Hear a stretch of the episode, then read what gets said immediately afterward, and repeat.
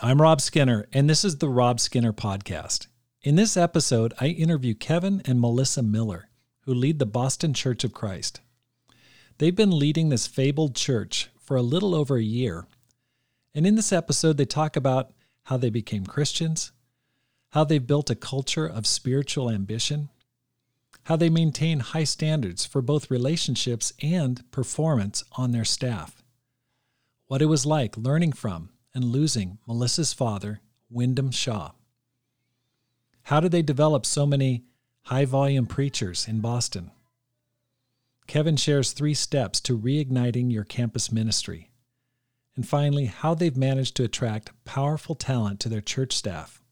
All this and more on the Rob Skinner Podcast.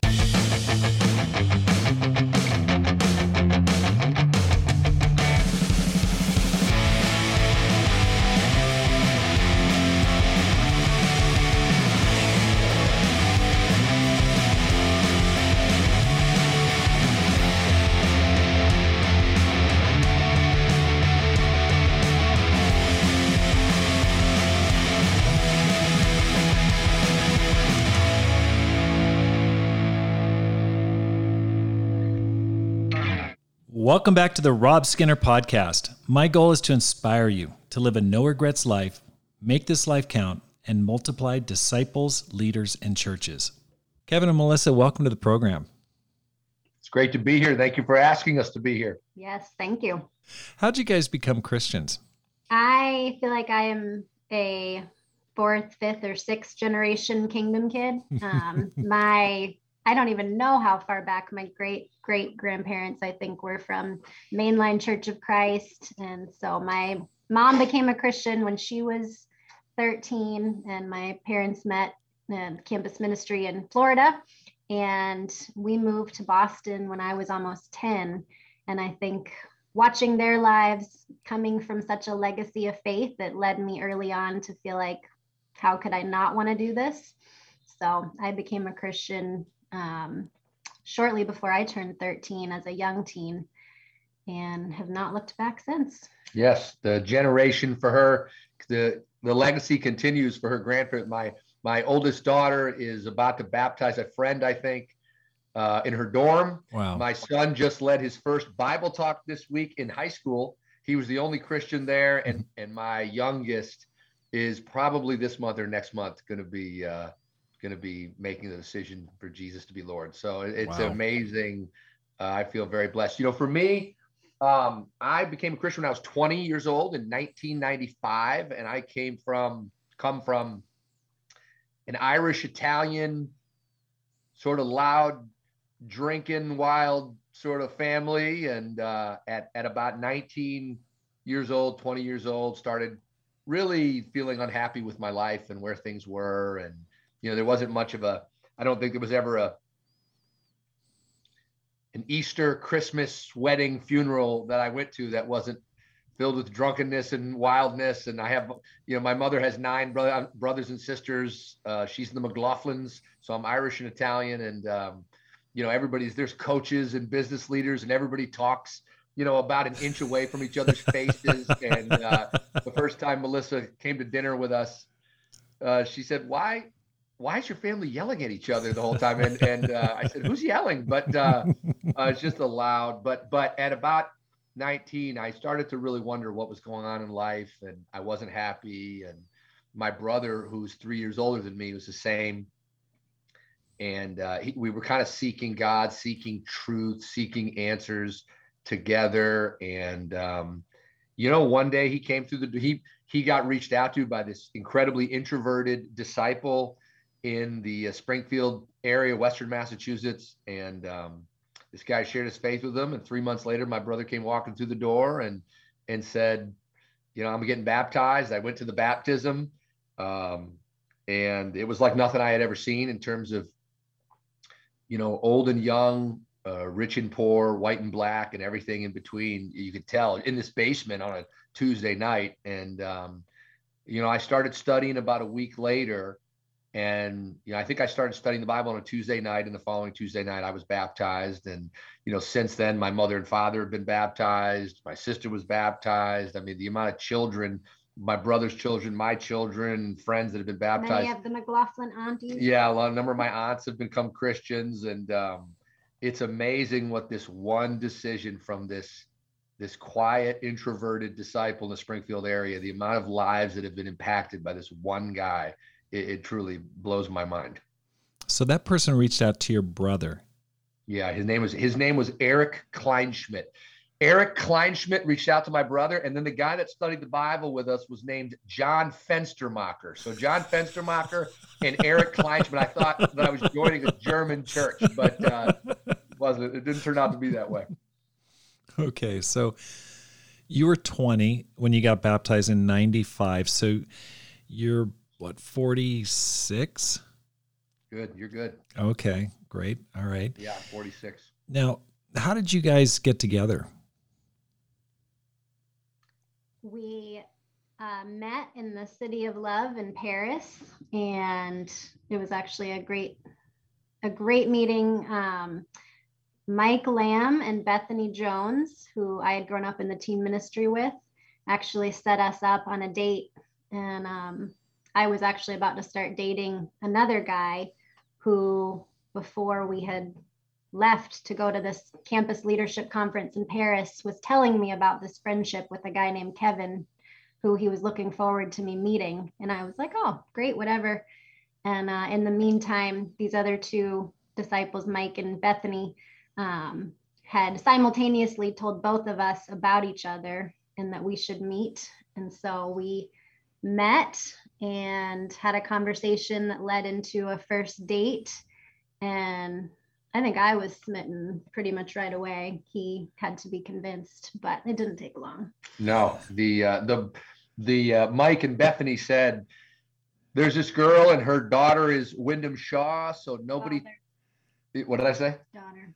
Yeah, the daughter, uh, the daughter. Wynd- Wyndham Shaw's daughter. So that's they, and uh, you know he's an elder. He was an elder. He's passed away, but he he was uh, definitely a major pillar in the Boston church, and I knew exactly who he was. I would only been a Christian for a year or two, and someone said she never gets to go on dates because everybody's intimidated, and I thought not me. And so I actually asked this friend who sort of liked her. This was back in the day when there was a period in the church where you didn't start dating, you started dating every other week. That was Right, like the right. thing that was, and he was kind of in that mode with her. But I asked him, hey, do you mind? And he said no. And we went to the Louvre for our first date, saw the Mona Lisa, and um, Got me a stick of gum for yeah, dinner. That's right. And then um, and then that kind of ended, and um, that date came to an end. She went off on a youth corps. I went back to to Bo- to Massachusetts, and um, and I kind of was like, "Ah, I don't think I'm going to pursue this because I don't want to mess this guy up. I mean, we're kind of friends, and um, and I was kind of wrestling through it. And I remember I was talking. I had two roommates, and uh, I asked him, "What do I do with this situation?" You know, I kind I don't know that I like her yet, but uh, it was definitely a great date. And one of them, Chris Zillman, was was one of the guys who was my roommate. He leads the church in Denver, and he said, "No, I wouldn't do it. Don't don't ask her on another date." And then my other roommate said, "Oh, I would definitely do it. Trust God. He's in control." And as we were having that conversation, my brother's girlfriend, who is Christy Lamb, was Christy Lamb. Christy Lamb is Roger's daughter and Michael's sister, who was dating my brother at the time, and she has since gone on to be with Jesus. The Lamb siblings, we were Yeah. very grateful for them. They, we, we are. And, and she called as we were having this conversation because Melissa's mother had sort of called her to talk about some hope thing and dropped Melissa's not actually interested in this other guy. And so I took that as a sign from Almighty God, called her the next day. And I, I probably two dates in, I knew I wanted to marry this girl. Wow. Yeah. Mm-hmm. Wow. I mean, you guys couldn't come from really two more different backgrounds. You're, I'm assuming, a Catholic background, Yeah. and right. then your mainline church, ICOC. I mean, there's quite a quite a difference. What is it about you that attracts you to each other? I mean, I think we are entirely opposite and equally stubborn. Um, so I think, you know, I was very attracted to his charisma, his faith, his leadership. Um, but I think we both had very similar dreams and passions. And, you know, I don't think anyone could have uh, married Kevin and been able to handle all of his wonderfulness. Uh, but, but, I think uh, we complement each other in right. in many ways. I think I we, bring a lot of the family, he brings a lot of the army, and we've learned to meld that together. Hmm. Yeah. With each other in great ways. Yeah, it's funny to think about what attracted me, you know, when we first met, and she was obviously uh, beautiful and and he was quite the romantic, still is. Yeah, well, it's that Italian blood, you know. We're we're we we've got a lot of problems, but we do we do have romance in our blood. But you know, from I I totally remember Melissa was was so encouraging. She built me up so much, and it's funny as uh, through the years you. Uh, I was always pretty courageous and you know kind of a, a life in the room but very insecure and uh, as a young man and she was such a and, and kind of a a guilt ridden person too i mean coming from my background and all the sin and all the you know the idea of god's grace and a relationship with god that's kind of over 27 years become so clear and connected you know in those early years you're and she was such this bright light of, of of grace and forgiveness and joy and she would build me up and i remember just feeling like wow you know i love being around this person she mm. she's she's she's so encouraging and then i also remember she's the sweetest little cute thing but man she was getting fired from her dorm for sharing her faith as a ra i mean she was a radical kingdom first person. And when i when i saw that i thought this is she didn't there were no other causes that she really was sort of into you know it was and, and as a young man i was like i didn't know a lot of people quite quite like that. And right. it really stood out to me. And i i you know i i, I pursued her. Okay. That that's a good lead in one one thing that interests me for you melissa is you come from this long long religious line lineage and and yet you've got a lot of spiritual ambition you want to go in the ministry where does that come from? I mean, you know, the the image of a person who's grown up in church is one who just takes it for granted. Not necessarily a positive image, someone who's, you know, just kind of comes but checks in, doesn't necessarily have a lot of spiritual ambition. Where did you get that? I mean, you could have just coasted on the legacy of your parents. Where'd you get your own spiritual ambition? You know, um, it's a great question, and it's easy for me to answer. And it, you know, though you say it didn't, you know, it doesn't come from my parents, but I think growing up watching them, they were the two most authentic and transparent Christians that I knew. And they lived out their faith in such um, such an amazing way. My dad's favorite scripture has always been First Timothy 1 5, just about having a, a clear conscience, a sincere faith, and a pure heart. And that is how they both lived. And I saw the way that they loved people and the impact that they had on people, even as I saw things happen inside the church and how they handled conflicts and hurts and I, I just saw through and through their genuine faith. And I think it made such an impact on how could I want to do anything else? I mean, certainly as a kid, and you know, we moved around a lot and they led in different churches, but I people laugh when I tell them, you know, I played dolls and with my dolls and we'd had staff meetings and baptisms and, and uh, you know holy marriages. And it was a really it just was certainly in me but i think i had such a relationship with my parents too where they were transparent with me. I saw their flaws i saw their imperfections but their quickness to want to grow change their humility. Um, and it just really brought the bible to life to me that the fruit of it you know the the bible was was true mm-hmm. that when you lived it out the fruit of it proved itself. And so i think it was just very it made it very genuine to me. Wow. It was great. Mm. that's awesome. What led you guys into the ministry? Um well um i went into i gra- i i graduated before she did. And so i went into the ministry um first. She was she was going to University of Connecticut and I was going to U- UMass Amherst. So that was that was like an hour away from each other. So, um, you know, for me, I before I was a Christian, I was kind of a clown, drunk, keg party guy for a while. But about a year and a half before I became a Christian, I really started to search. I, I did, wasn't really happy with where I was, and I started to kind of figure out. I would go to civil rights rallies, and um, Malcolm X was like uh, my hero before I was a Christian, and I mm-hmm. was a history major, and uh, the 1960s. That whole vibe was like very inspiring to me about changing the world. But I began to be very disenfranchised with what I saw in the world with these different different movements or different things. And and then that kind of led me to seek God. When I became a Christian and saw discipleship, I mean, it really impacted me. Like this was Jesus's plan for world change. And my campus minister at the time, his name was Chip Mitchell. Um, and he leads the Philadelphia church now, and he's a dear friend. And he is this, you know, and I was a college student, and I would, you know, I'd sit in, I remember, you know, through some of those years, you, would sit down with him at 10 a.m and be in a Bible study with a friend that I had brought to my campus minister, learning how to study the Bible and use the Bible in a way that would change someone's life.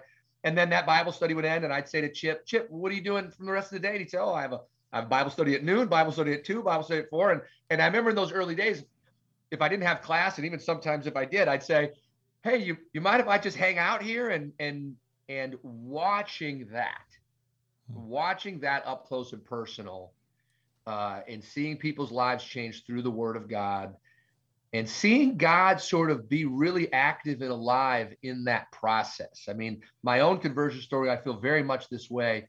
And when I get to experience other people's conversions, I still feel this way that God is a living God.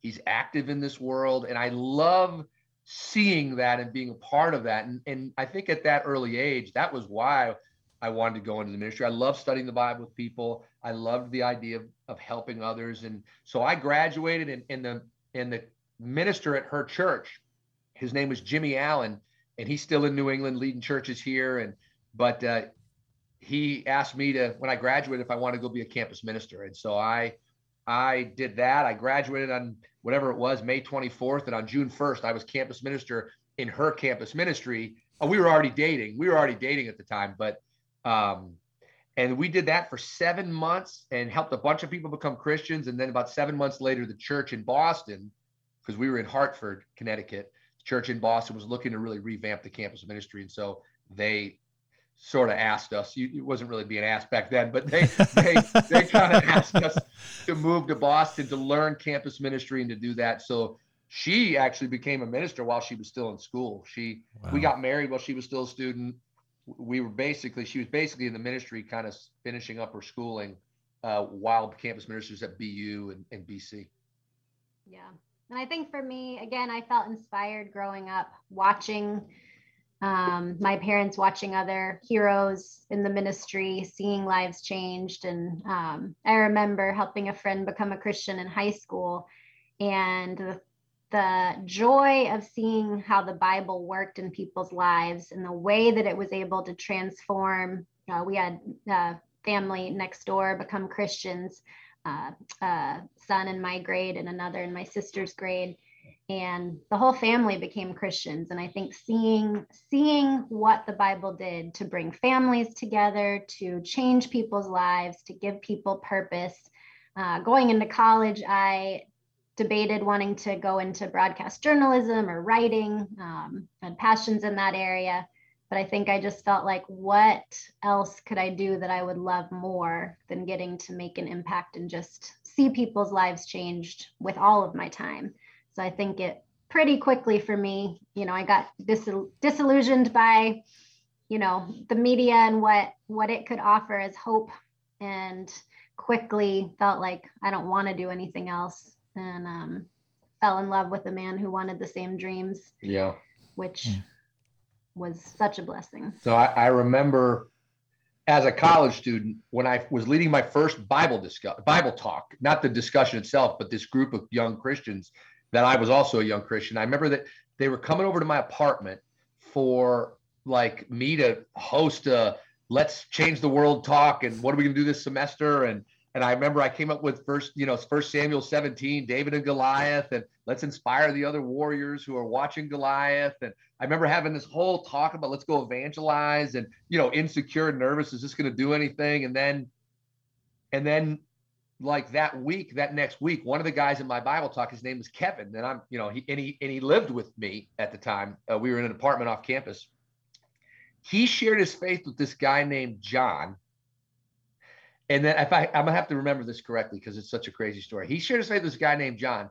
John gave him his number. He called John because John said he was interested. He was a grad student at UMass. John said he was interested in studying the Bible. Kevin dialed the wrong number and left a message for this other guy whose name was also John about, hey, I know you're interested in studying the Bible.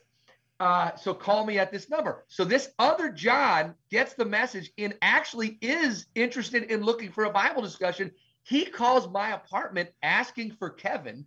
I pick up the phone. I have no idea who this person is because I'm the wrong Kevin. We end up figuring all this out. John gets baptized. He's like a 35 year old. His wife gets baptized. His teen daughter gets baptized. And I thought this all came from a Bible verse that I shared with a group of guys in my live in my you know my dorm my apartment building.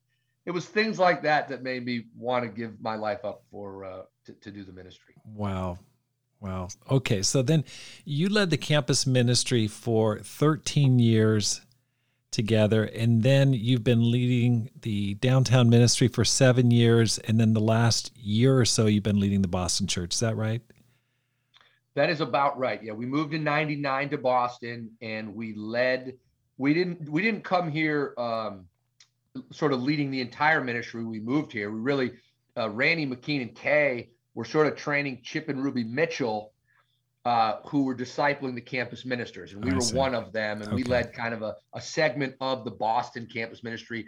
And then about three or four years later, we took it over. So we probably took it over about the worst moment, 2004. Things were a total disaster.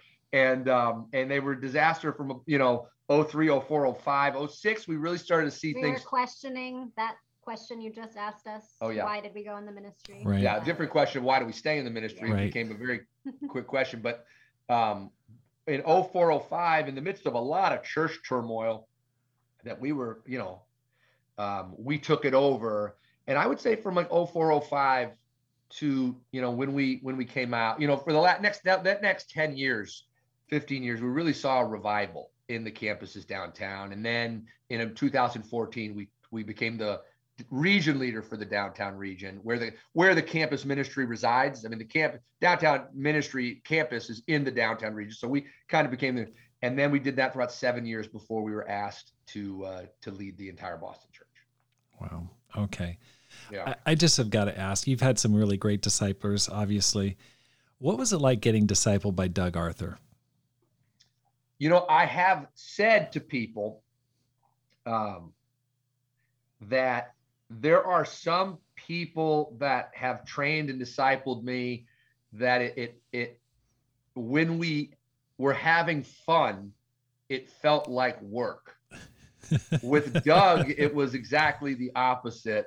It was a lot of while you were working, uh, it it just felt like you were really most of those years. It was just a total blast. Now I I I feel like and I really have deep convictions about this. I mean, from Jimmy and Anita Allen discipled us, Chip and Ruby Mitchell discipled us, Randy and Kay McKean uh, for a period of time sort of discipled us, and um, and certainly uh, Doug was a huge influence in my life in, in terms of raising me up. Mike and Scarlett Van Auken are the chairman of the eldership in Boston. They've discipled us at different times. Richard and Lillian Hislop, who are region leaders in the Boston Church at times, discipled us. You know, now we get a lot of discipling from uh, Jimmy and Maria Rogers, AT and Marcy Arneson, who lead the Chicago church, kind of help. And I really feel like we've been really blessed with some amazing people to, and I believe that it's the Holy Spirit that moves in that process. You know, I really believe that. You have to, if if those relationships are going to go well, you have to trust that God is involved, or else things don't go quite as well. And and Doug was certainly a huge influence in my life. And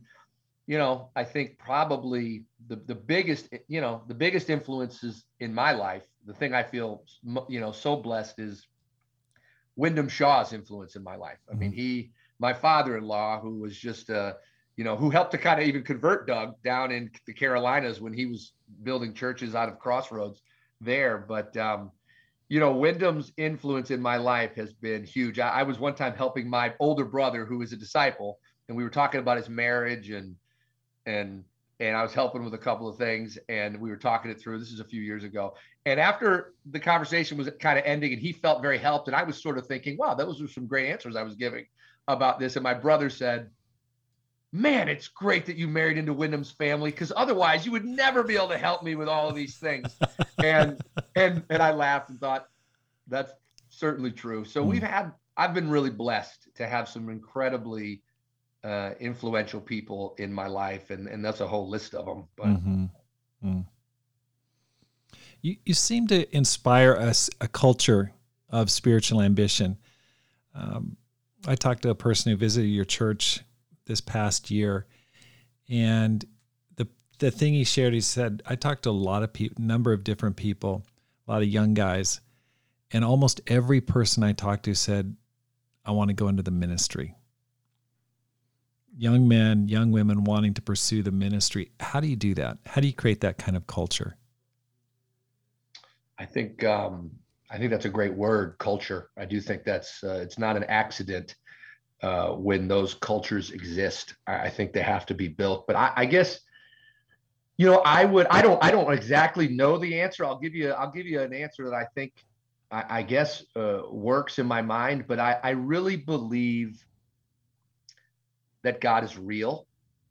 And I believe that because he's real, his living presence helps us to have victory in our lives. And I mean that in the evangelism, not uh, perfect lives, not lives without challenges. In fact, a lot of times, obviously, being a Christian brings more trouble on your head sometimes. But I, I mean, in terms of evangelistically, I think that, and I think we believe in it. We we the idea of a of a person, a young man, and I feel like boy, so many experience a Christianity that is like, okay, let's have a Bible talk, and they sit in a Bible talk, and nobody comes, and it's discouraging and demoralizing and and maybe so you know it, it's in evangelism itself is such a uh, it can be such a discouraging uh, a pursuit. I mean it, it's like baseball you know it's like success in baseball is failing seven out of ten times. You know if you bat 300 that's a success but that means you're you're failing seven times out of ten. And evangelism is worse than that by a by a bazillion times. And yet and yet I, I think that God does move. And and I think when we can help people, young people or any people, taste, you know, I, we train people. This is let's go, let's go share our faith. Let's go, let's have those deep relationships. If they trust me, let's go share our faith together. I'm talking to Christians, kingdom kids, not kingdom kids, Gentiles. And if we get out there and you know they're doing it because we're encouraging them, this is how it's done. But once someone meets somebody and that person becomes a Christian and they see that person's life change and it ceases to be something that someone told me to do or some theory about how the world changes, but they actually get to up close and personal see somebody's life change. And I think I try and to gather people that have that experience. And I don't think everybody should go into the ministry. I don't think everybody has that gift, and nor do they need to. And that's not the only good gift in God's church but people do need to pursue it and there are people that need to be raised up for it.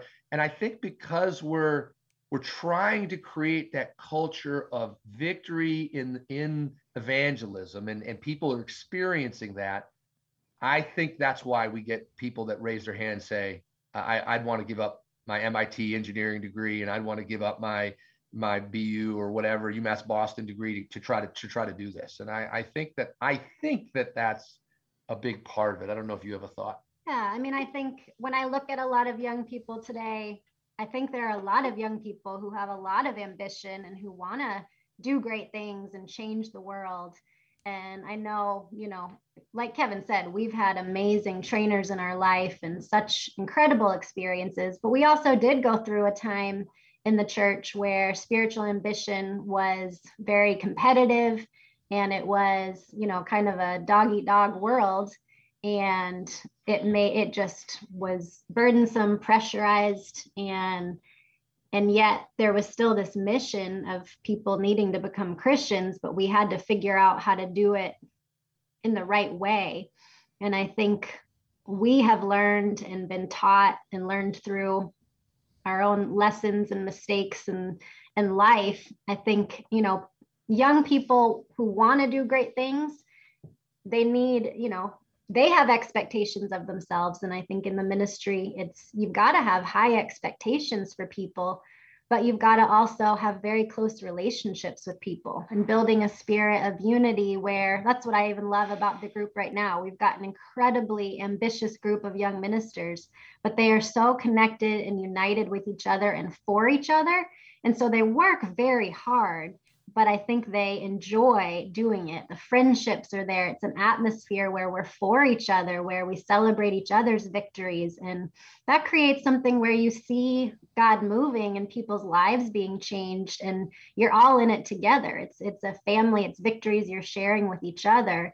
And I think it's a lesson that that so much of the church had to learn but to be able to to harness that together and bring both the the family and the relationships where people feel affirmed and believed in and encouraged and built up and that they can use their own unique gifts and everyone's got different sets of them but figuring out how they can use what they have to make a difference and have fun and connection with each other and with those training them in the process i think it's a good balance that has worked well here so high expectations plus developing a close family feel. Doing a little research on you, um, that's one of the things that was shared about you guys is that there is a church culture of close knit, deep relationships, and that's that's pretty impressive. That that that's the kind of reputation that you have. Um, I don't. I know you've got to be a Boston fan, but when I was thinking about both of you guys, I thought it seems almost like you guys are Yankees fans because you you seem to have the knack for attracting some really amazing talent or free agents to Boston. I mean, Stuart and Ashley Maines, uh, Brian and Christine Campbell, Glenn Petruzzi, Chaz and Olivia Zentano. I, you know, I, I start hearing these names going to Boston, I'm like, oh my gosh, you know, his salary cap must be super high and he's just like stacking it. I mean, it's pretty awesome. Tell me what's driving that? Okay, did was this like a master plan or was it just like, hey, you know, the opportunity came up? talk about that, please. Well, first of all, curse your tongue for talking to me about being a Yankee fan. That's definitely not the case. And and we Boston's won four World Championships, and the Yankees have only won one since 2000. And so, and Boston brought in a lot of good free agents. But but um, no, you know, I think um, I mean, of course, I've only been the lead evangelist for the Boston Church for the last year and a half, and so um, in terms of some big grand plan. That wasn't really the seat exactly that I was sitting in, but I think there is. I, would say um, what Melissa just shared. I think is a is a piece. You know, we we we we've preached this a few different times lately. You know, unity is not easy, and because uh, we're all different. And my wife and I are so different in our gift sets, in the way we think about things, and we talk about we've always been good for the church because we do bring such different gifts as long as we don't kill each other you know in the process as as we're bringing them. Um and i think there has been this sense as people have come in. I, I don't think it works. I don't think it's a very productive environment for people if it's high expectations with low connection. And i also obviously don't think it's a good very good productive environment if it's high uh, uh, connection without any expectations. That that doesn't work either. If if I mean it works to have friendships, but that's not what we're trying to do. We're trying. That's not just what we're trying to do. We're trying to change the world, and I think, I think that's what we that's what we're trying to build here. Very high expectations. You know, I think when when you have those without the relationships, people burn out. People get isolated. People get into trouble. Uh, people do stupid things, and uh, and they get you know. Um, and and also when it's just relationships without expectation you know expectations are dangerous. You know having high expectations and and and high production. I just came from a region leaders meeting with with the the leaders the, the nine region leaders of the boston church. These are these are 64 year olds down to 30 35 year olds and we were setting evangelism goals, you know, for the month. And we don't do that every month, but uh, these men are willing to to do these sort of challenging things, and I, I think we need to bring a little bit more of that back. But it only works, I think, because we are able to talk, and, and there there is that connection uh, with each other, and that's what I think these young ones have shared. I, I think one of the things that they've that they felt as they've come in is there is training. You know, we did a well, I don't need to get into that yet. I think you might ask a question, but anyway, that, that would probably be my piece there. Mm. I, I, don't know if Melissa would add to that. that. You know, people can feel safe. I think we want people to feel taken care of and that they're coming into a family. And, you know, certainly I didn't come into this role having, you know, wanting to anything to do with this being something that we just did by ourselves or that we felt like we just knew what we were doing with. And I think the idea that that we can have transparency and be okay with our weaknesses and that people know them and can feel safe to talk to us about them and vice versa. It creates an atmosphere where we know what we want to be but we can talk to each other about where we're not and feel very safe and loved through the whole process of it. I think kevin kevin has always he's taught this is one of the things he's taught me the most in our marriage just in vulnerability and transparency. You grow up as a kingdom kid and you feel like you know to whom much has been given much is demanded and you know you, you feel like you should know what you're doing and because i've been given so much i should have it all together and i had to learn early on uh, marrying this guy and our very opposite personalities um, just we we fought and it was a whole new world to me of going oh my goodness conflict and seeing my weaknesses but i think it taught me from him early on that we would die if we weren't transparent with people. Mm. And all I got back was affirmation of love and people feeling more connected. The uglier we were, the more connected people felt, which, you know, was a, a new thing for me.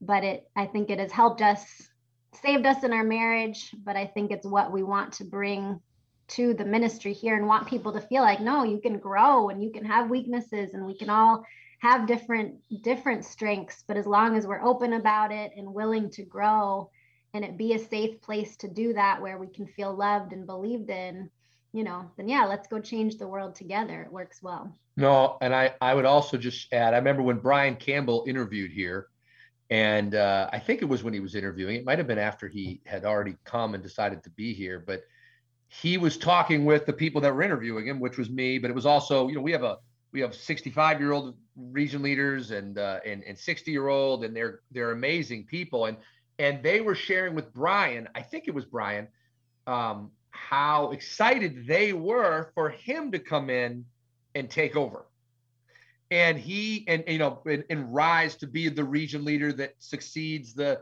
you know uh, Mike Van Auken has just become the uh, the lead the chairman of the elders for the Boston Church he's a region leader in the region that Brian's in. So probably that's in that's going to be in that is in transition. It's already been made public. He hasn't taken over yet, but he came to me and said, you know, wow. And, and I had been lead evangelist here for like six months at the time. And he said, wow, you've really done a great job of helping the culture here to be such about succession. And I, I quickly said, that's, that is not me. You know, that the reality is the elders and the region leaders of the Boston church, the senior people, it's why they hired us. I mean, I'm not young, I'm 46, but but I'm not 60 either. And that they gave this job to someone that was much, you know, younger than even some of the other people that were interviewing. I think there is this sense in Boston, like, now we just want to give it to anybody. You got to be ready to take the torch uh, if you're going to take it. And I, I think sometimes that's a lesson in and of itself, you know. But, but I think that there is this spirit in Boston of let's go. How can we create? And it doesn't mean even the guys are retiring but they might be stepping into a different role to let a younger guy step into the the lead role in a particular region or place and that's a i feel like that spirit here is very evident and strong and i feel like the young people have felt it and seen it and they've made comments that it doesn't feel like that's the general vibe in all of the places that they that they you know that they might see and experience. Right.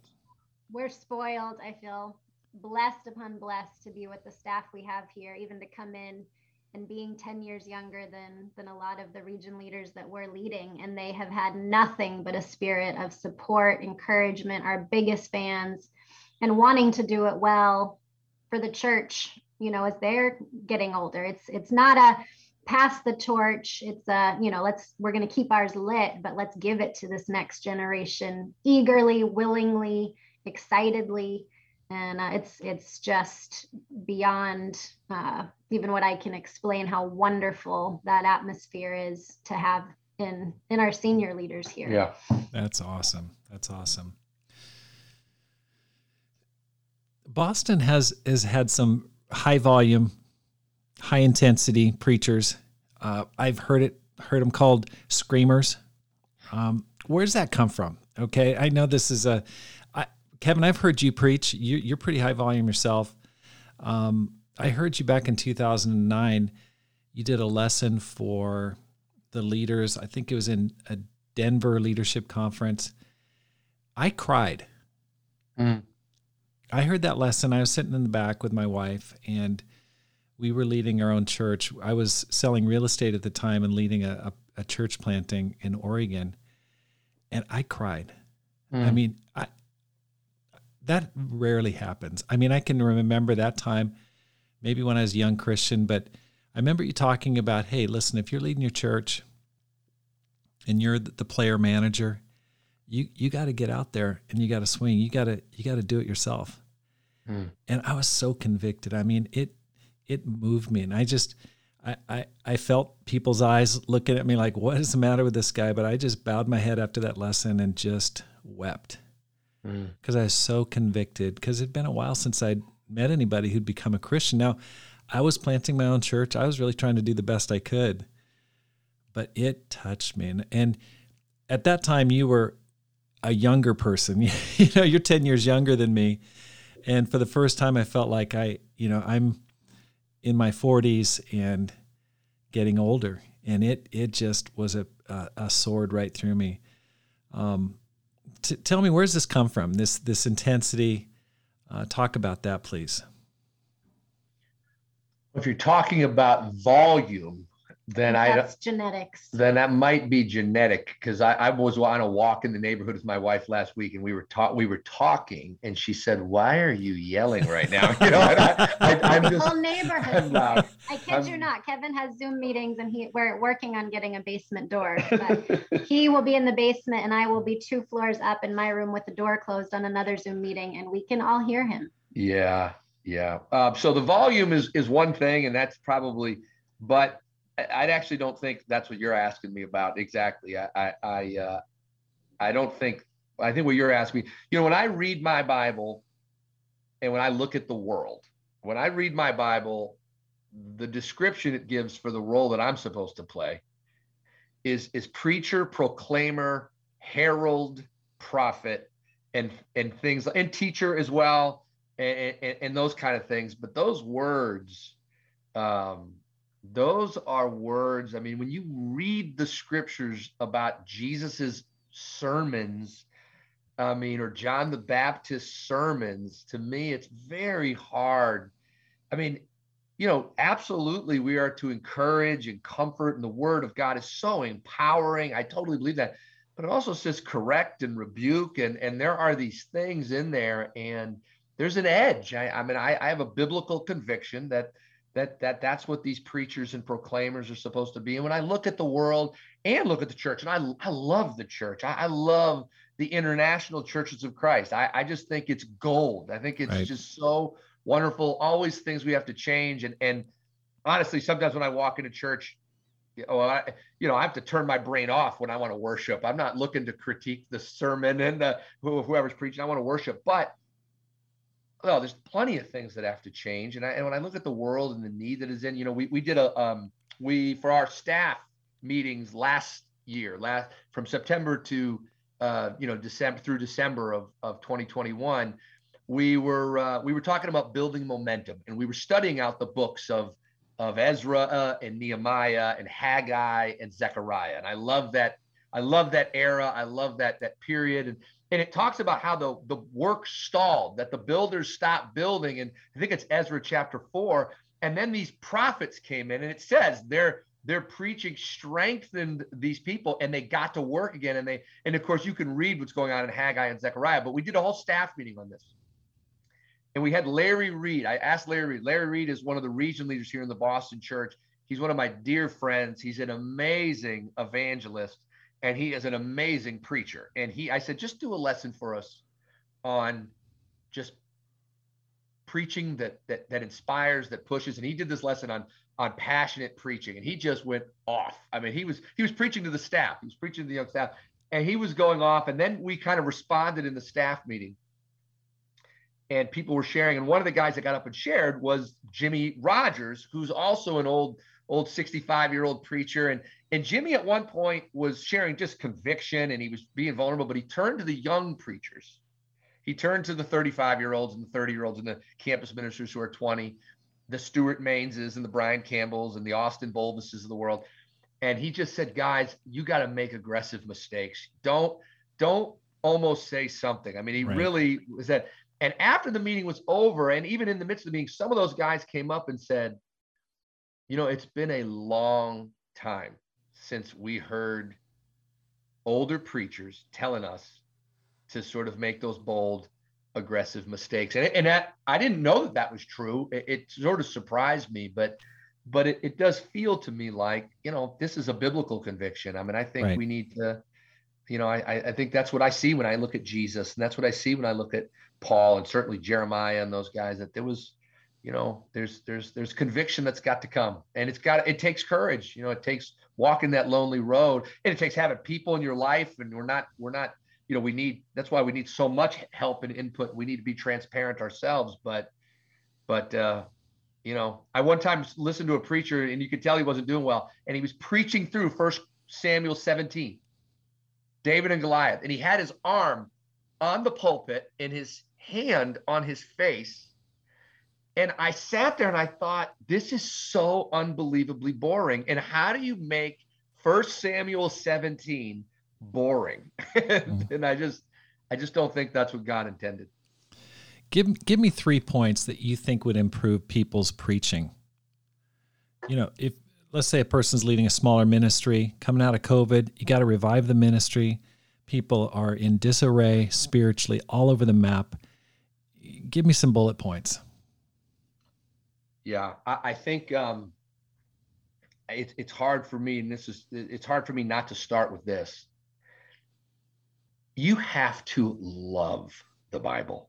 I mean, you just have to love the Bible. You got to read the Bible. And I'm, I'm so thrilled to be on this podcast. And my campus ministers know about this podcast. I said, You're going on the Rob Skinner podcast? I said, Yeah. So I, had, I think it's awesome. But like, I feel like so much of the generation that I talk to, it's like they're not reading the Bible. They're listening to a podcast about the Bible mm-hmm. or something. And I'm not against those things that can enlighten, but I think you got to memorize scripture. I, have got the entire book of Romans memorized. I've got the entire book of Second Timothy memorized. I got Psalms memorized. Half of it. I, I just I have to have it in me. If you don't have it in you, then you don't. You're not going to have an accurate read on what you're looking at. Um, you know, when it comes to when it comes to um, the church and and and the needs of the church. I think that's probably the first thing I would say. You know, I think um, I think good preaching brings the Bible to life, and you know, I think good preaching has. I, I when I train my young preachers, you know, every every Sunday we sit with college kids or campus ministers, and we do little you know intern meetings. Not little intern meetings; they're awesome. But we have a student preaching section where you have to. Uh, somebody comes in with a five minute lesson and they give it five minutes and then for five minutes we critique them. And it's it's always really encouraging. And then when that person's preaching i give someone a scripture. They have to go into the back room and in five minutes write a lesson and then they come in and we critique them too. But i always talk about explanation illustration application. And that's what i was taught right? You got to explain the bible well you, you, tell us what was happening. Tell us who what jesus was saying. Tell us what the original hearers would be hearing when they're talking about it. And then you got to illustrate you know jesus told parables. Jesus told stories. And they're not just for entertainment. They're they're they're to bring things to life. And you got to illustrate and you got to show. It's not just explain the whole time. But then there's application. And application is where you know paul's telling timothy correct rebuke encourage. And i think that's where it's not just theories. The preacher needs to say to the congregation, and now you, you know, it's it's it's one thing when you say, you know, evangelism is a good thing, but it's another thing to say evangelism is a good thing, and you have got to take it higher. You aren't doing it this way. There's got to be a you, and and we can get crazy with that, but I think good preaching has those three elements. Hmm. Um, you know, illustration, a- application, and and explanation first to really bring the Bible, and let God's word speak to people. Um, you know, I, I always think fearlessness and fearlessness and boldness, you know, and courage. That's that's the that's I mean, that's the world we're in. And it's it's, it's funny. I mean, public speaking is like people's one of the people would rather uh, it's one of the number one fears, you know, public right. speaking. And preachers not only are public speakers, but they're actually public speakers that need to actually sometimes call, inspire, and sober a congregation. So you walk off the stage when you've done that. That's a lonely hour right there. When, that's right. If, I mean, sometimes the best preaching is not going to be the stuff that makes everybody laugh. And so it's a scary thing. Hmm. And that's why it requires a lot of courage. And, and, and, you know, I also, last thing I guess I would say to this question is getting other preachers and other church leaders in your life to look at your church, to look at your preaching, to listen to your preaching. You know, we did this last year with the region leaders of the Boston church. It's a very humble group of men, but we tagged everybody up. Everybody had to have a friend who was going to listen to one of their sermons and then give them good point, bad point. And then they needed to bring that good point, bad point to the region leaders meeting. And we shared about it. And it was, we're laughing and it's fun and it's hilarious, but it's real. Yep. And I think we you got to have other people that have that same view. They're church builders, they're church leaders. You got to have them take a look at what your church looks like and and and and, and how your sermons sound. I think that's invaluable information. You guys led the campus ministry for a long time and you're still actively involved in it. What advice would you give for energizing campus ministry in the 2020s? We, we have a we have a campus going. We were going into last semester with 65 college students downtown, which is woefully small. It's just so and we brought some ministers down and that's the area that that I'm kind of focusing my time and attention in terms of training and I met a guy at BU last semester who became a Christian and I'm all fired up about that. But in last semester those 65 students baptized 18 kids and we're up at 90 now and our goal is to get to 300 and my advice would be first people are as open today as they've been at any other i mean you hear all this stuff you know and and how to reach a millennial and how to reach this as though as though people in the 70s and 80s were just like naturally wanting to flock into churches. Um, and, it, and it wasn't right? Jesus you had courageous souls sharing their faith with tons of people. And the hardworking farmer should be the first to receive a share of the crops. And, you know, we work hard to to meet people. I think that there's many people in this city, and and I believe that. And we're seeking seekers, and uh, and I and I and I believe that. And I think, you know, I do think our campus ministries need to get more reoriented. I think we need the, the mix of Gentile and, and sort of kingdom kid, uh, the, the Jew Gentile mix that God sort of talks about in the book of Ephesians, that that coming together mix.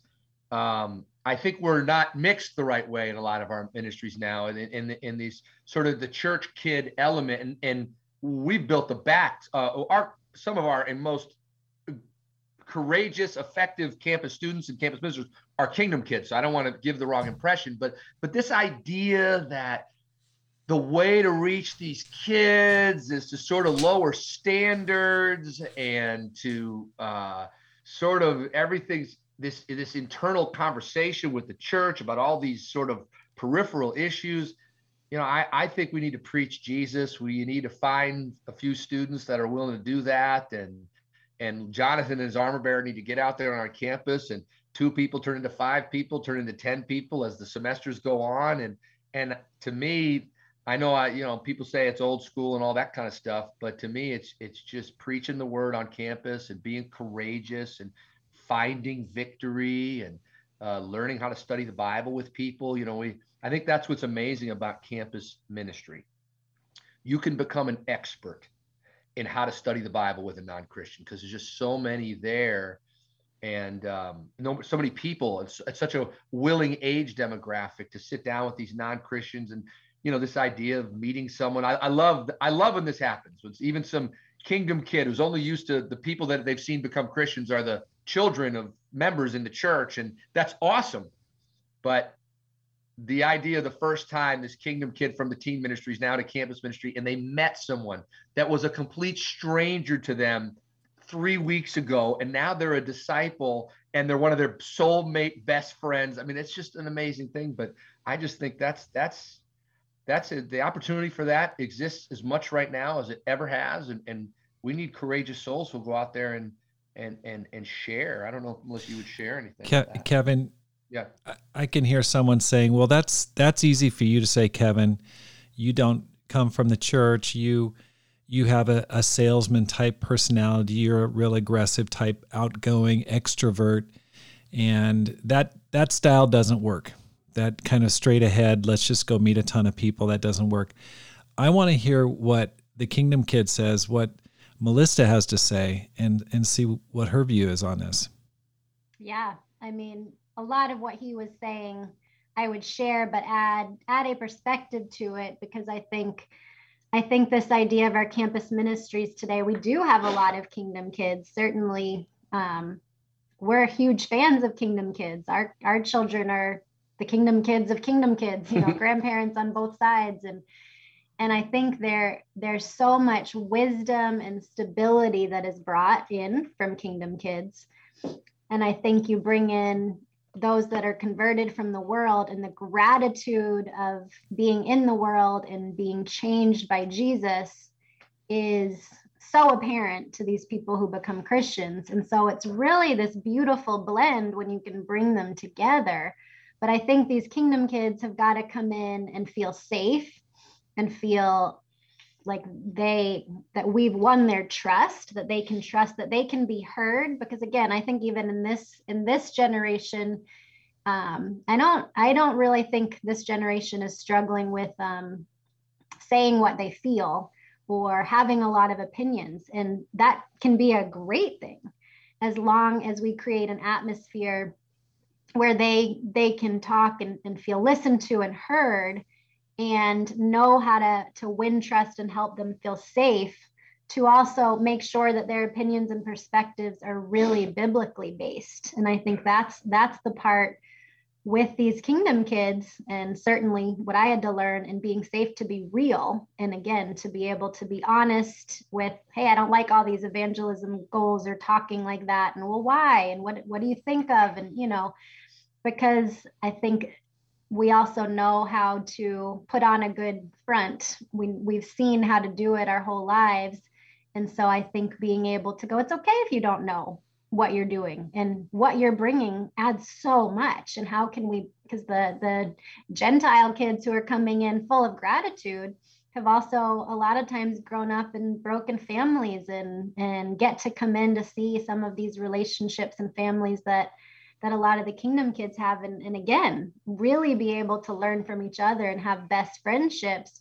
And i think it's also cultivating the you know if you're a great relationship builder there's so much that can happen in your classes and with the friends that you meet. Although i've also seen on the other hand i think when you've got big teen ministries it can be easy to be a little bit insular and only know how to have relationships with other kingdom kids. Right. And so I think there's also got to be a training of, yeah, we're not going to get worldly, but how do you become and befriend uh, these students and kids who who don't have spiritual convictions and then from those friendships be able to turn that into really sharing Jesus with people, that it's not just going to be, you know, I think kingdom kids have to be won over sometimes. That we're not just sharing out pamphlets for a Bible talk, but it can be we're sharing our lives. People can see that change. We can have friendships that turn into to becoming Christians. And I think that's that's a whole side that we've had to learn and work out, work at helping these kids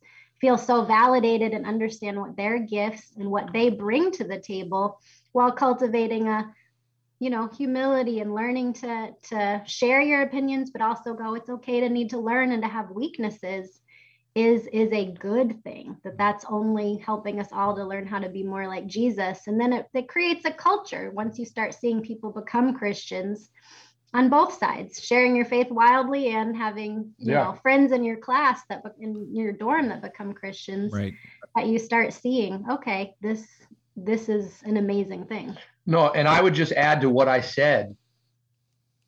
In a campus ministry you need the courageous you need those those those sort of David's, but as a campus minister, and my advice to campus ministers would be the idea that freshmen are coming in from a teen ministry and have never done this before in this way that we would think about it and is completely frightening to a lot of these kids that the campus minister needs to be it needs to be the pace setting guy but he also needs to be the mom and the dad you know my my history when i'm campus minister is I've got the seniors and the juniors and the in the sophomores who kind of know what we're doing and have worked into it. But I'm just hanging with the freshmen. We're having a great time. And then maybe, and I don't even tell the freshmen when I get with them, hey, we're gonna go share our faith because they might not show up. But but if they knew I was taking them out, but we'll go get lunch, they'll say, hey, why don't we go share our faith for a minute? And then I go and share my faith with 15 people while this person stands next to me. And I remember Niles Radel, he's a he's not in the ministry, but he's in the he's a father in the Boston church now. But I remember when he was a he's a kingdom kid, and the first time he shared his faith on campus, and I said after I'd shared my faith like 15 people, and then say Niles, all right, that per- you did that one person over there. Why don't you go share your faith with that person? Mm. And he looked at me like, "What are you talking about?" and and I said, "You can do it. Come on, you can do it. I'm gonna stand over here. You go, go, go just go invite him to church. Say whatever you want to say." And I saw him go up and he had his little conversation and then he kind of walked back to me and i don't know whether the guy was open or not but i'm standing back there like you did it man! You are just like jesus that's right. you know? That's right. We are and he's laughing and we're having a great time. That's what it's like to be in a, my campus ministry. Right. That this is not like these kids show up in right. september 1st from some teen ministry and they're scared to death because there's all these expectations and you better get with it the kingdom kids have to have a willingness to grow. Right. And but the campus ministers need to know that we're going to develop these kids and the atmosphere that helps them grow is there's zeal there's pace setters there's people going for it but there's a safety and a family that says this is okay that you're not the all-star in this but just hey let's be willing to try a little bit. And i think when you get that mixture together people can grow and and so right. i have to say that because i do i i speak the way i speak and so people feel like I would never want to go near that guy's ministry, but that's not what it's like to be in our campus ministry because it's we're having a blast doing this. And the kingdom kids are as well. Uh, they are. The kingdom kids are just the, the lifeblood of so many of our revivals. And back in 2006, 2007, when we were on our backs as a ministry, and campus ministers back then, and probably still, but but back then there weren't a lot of that was kind of the, the kingdom kids were just kind of coming to the fore and camp and campus ministers would say to me what I had felt at times, which is you can't build a campus ministry with kingdom kids. And I completely, completely disagree with that. I, I think that's not true. It just takes, they have to have some humility. Uh, they got to learn how to do this thing. But, but some of the most revolutionary, heroic people that I know that are, that I still consider my best friends were kingdom kids that, that learned how to do this. But the atmosphere within which these ministries have to teach it have got to have these combinations of mm. zeal and fervor but but family and safety so that people can kind of grow a lot right. of validation and affirmation yeah yeah yeah just it's not one one size fits all it's you no. really have to um, ha- have both i love your attitude and i i think about glenn petruzzi i i, I always wonder are you guys related or something you guys you guys remind me a lot of each other, but I think oh, about and have heard about your work at Harvard and reaching out there, and it's it's very inspiring. But I agree with you. I think there has to be a militant, straight ahead approach and a faith that says the fields are right for harvest in 2022, just yeah. as it was in in 1992. There, you know, it's it's got to be. There are open people out there you guys have stepped into some massive shoes.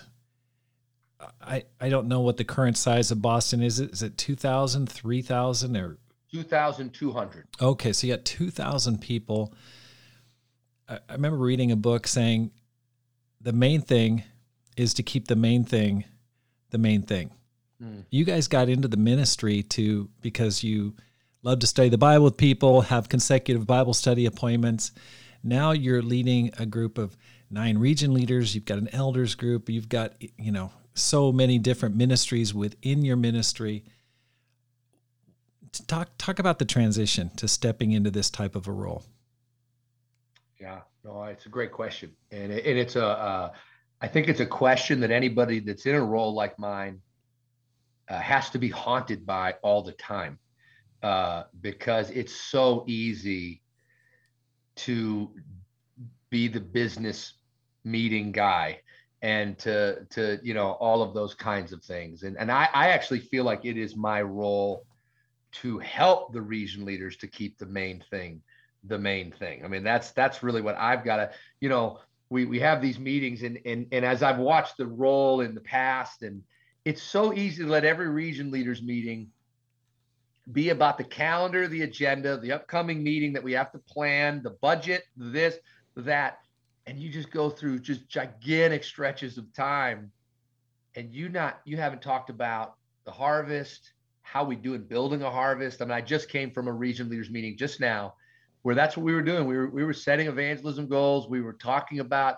building an accountable culture in each of our regions what do we think about that and but keeping that conversation at the fore is is is so huge but for me it's also i mean that my my answer would be and you're not asking me what how, how, what's hard about leading a huge church. You're you're asking me how do I stay focused? And for me, I've got to have a place. I've got it. This is my ministry. You know, I, I don't. And and for me, it's the campus ministry. I I lead the campus ministry. I'm leader. I'm the uh, the lead evangelist of the Boston Church. So I'm just running the staff and all these things. But the downtown campus and training those people and being involved and being in Bible studies and sharing my faith and and and going that's that's I have to be somewhere or else it's hard for me to maintain an inspiration that the church can grow and that the culture can change if my own faith is not being fed by what God is doing in some place that I'm plugged into. And for me right now, that is that is the campus uh, that is the campus ministry. And so and i've led other regions but that's probably my first answer. My wife is is actually incredible i would say at this. She she the idea of becoming lead evangelist and women's ministry leader was not something that was initially like this is so thrilling to me because you're talking to me now about i'm working with staff a lot more than working with my neighbors and working with and this was a conversation that uh, we had to have and, and it's something that she's well, deeply passionate and about and for me i just feel like the grassroots and what I love is is working with people. It's certainly helping people become Christians, but it's also the relational, you know, just helping people feel closer to Jesus and and encouraging and believing in people. And so, you know, we transitioned into this role. It was the week uh, I think we um, we got the call that we got the job on November 15th. My birthday was November 17th, and my dad's one year passing anniversary was a couple days after that. And so it had been a whirlwind, and obviously, COVID and um, a bunch of other things, as we all know. And so it already felt like a lot of loss to me. And I think the idea of leaving my region role where I was constantly, you know, it was, it was just being with people and going to a lot more meetings and working with a lot more staff who are amazing. You know, it was, it was a hard, it was a hard few months just trying to figure out those, the first six months. And I think for me, it did go back to, I have to have my, my place where I am doing the things that I love and the things that I, as you said, first made me fall in love with the ministry. And so I think I had to to create really good boundaries and rhythms to go i have to have time where i am plugged into my community where i am taking time to be with my neighbors and friendships and doing the things that keep me connected to being in love with jesus and getting the the you know again so many more meetings so many more early mornings and yet um, i think i just had to to make sure i held on to i've got to walk with god and be very, very close to him and make sure I'm getting my strength from there, but have all my my same, you know, swimming holes of, of where I was going to plug in and be able to, to be with people who I know need Jesus and that I felt like could be back still doing that same grassroots kind of stuff because otherwise I was just getting weary and burdened and feeling like you know meetings meetings don't uh, fill you up. And I think as well trying to build that with the women in Boston to keep us very relationally close and connected and and it not just being meetings but something that fed our hearts and and helped us to inspire each other to stay faithful and um, you know in our mission and purpose to be close to God and help other people. Well, I sort of feel like in our own churches and at the international Church of Christ level, you know, you get in a position like this in Boston, leading the Boston Church, and there's been a lot of phone calls of we need you on this committee and we need you to do that. And I'm so, so unbelievably grateful for those that are serving in those roles. and I'm sure that I will serve in those roles at some point but my answer is not right now. I can't. You know, Boston Boston's been 2200 people or 2300 people or 2100 people or 2200 people or 2100 people for 20 years we've been this way and i love the church and, and that is not uncharacteristic of most of our churches in our movement so i'm not boston's not anything that, that anybody else is strugg- not struggling with and what we really need is not someone that can pull on all the different strings and conversations that have to things that get fixed we need some models of growth. We need some examples of right. healthy churches. Right. This is burning on me. It just, if at 2030, we are 2,200 people, I, I am just, that cannot be what God wants. That's right. It, it just cannot be what God wants. And so that sort of helps me because I feel haunted by it. Mm. And, and I know that it's not easy. And if it was easy, then we'd have done it a long time ago it's not easy with all the distractions and all the different things and all the history and all the stuff, but it, it drives me because I feel like it's it's just such a need. Melissa, let me ask you this: How have you managed to cope with the passing of your dad uh, during all this transition? Um, you know, it's it's day by day, but I feel like I think one of the hardest but also best lessons we learn as a Christian is that we can't learn without going through the suffering. And as much as it has been the worst thing in my life to lose my dad it has undoubtedly been where i've seen myself grow and learn more than i i would have. And so i think it's it's making sure that i'm taking the space to be sad when i need to be sad. But uh, i remember a conversation that my dad had with me um, he had something similar to ALS, so it took everything from him but his mind. But while he could still speak, um, we had a conversation, the two of us, in, in his living room, where he just said, you know, I hope, and and yet I can also, you know, I I hope that I will always know how much he loves me, which I do. But you know, he said, my only fear is that I don't ever want what I'm going through to affect yours or your grandchildren's or my grandchildren's faith and I I love that I can be a rock and a refuge for you, but you don't need me. God's got to be your everything and enough. And we both, you know, I can cry now, but we both cried through that time. But I think he was helping me. You know, my dad was the most amazing man that I know. But I think how he died may have been one of his greatest legacies in the way that he, you know, another another conversation while he still had his speech of just going i've done what i what i wanted to do in my generation with my faith and and i get to go be with god now. And i think it gave me a perspective of what i had and what i have as a father. Relationship taught me everything i knew and know about god but that i needed god to be enough and god to be my strength. And i think after he died we went through a really tumultuous time in the church and in the world with COVID and all the racial and social injustices. And I had to wrestle. It was the hardest time I've ever gone through in my faith. And yet it has brought me to a deeper place with God where I think prayerfully and hopefully I can also relate to pain more, but has taught me um, more about God's strength than I could have ever imagined, where I feel like He is my refuge and my rock. And I miss my dad every day, but feel like the greatest lesson of, of making God what gets me through everything you know, is one I know I'm going to keep learning, but one that I feel eternally grateful mm-hmm. to to be God's daughter. Wow. Thank you. What advice would you guys give to someone who wanted to make this life count?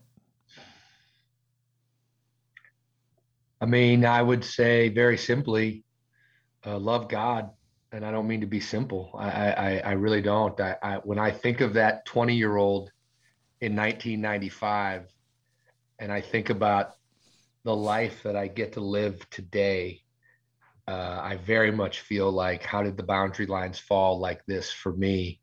And I feel lucky among the blessed. Uh, I, I know it, but I would say love God, love Jesus, love his word. Uh, you know, I, I do see, I, I've never felt, and maybe it's just just the feeling, you know, but I've never felt like the world has crept into our church more than it has over these last couple of years, and all of these different thoughts and theories and thinking and man, the Bible to me is just the it's just life. It's just the the big bright light, and I just I think you got to love the Bible. Try to orient your life on it, and seek His kingdom first. I mean, that's that's my that's why I imperfectly uh, wholeheartedly get up off the ground and do it again. I mean, I, I, uh, where this is not this is a life by faith, not a life by perfection to a law, but a wholehearted devotion to God, His Word, and to His kingdom. To me,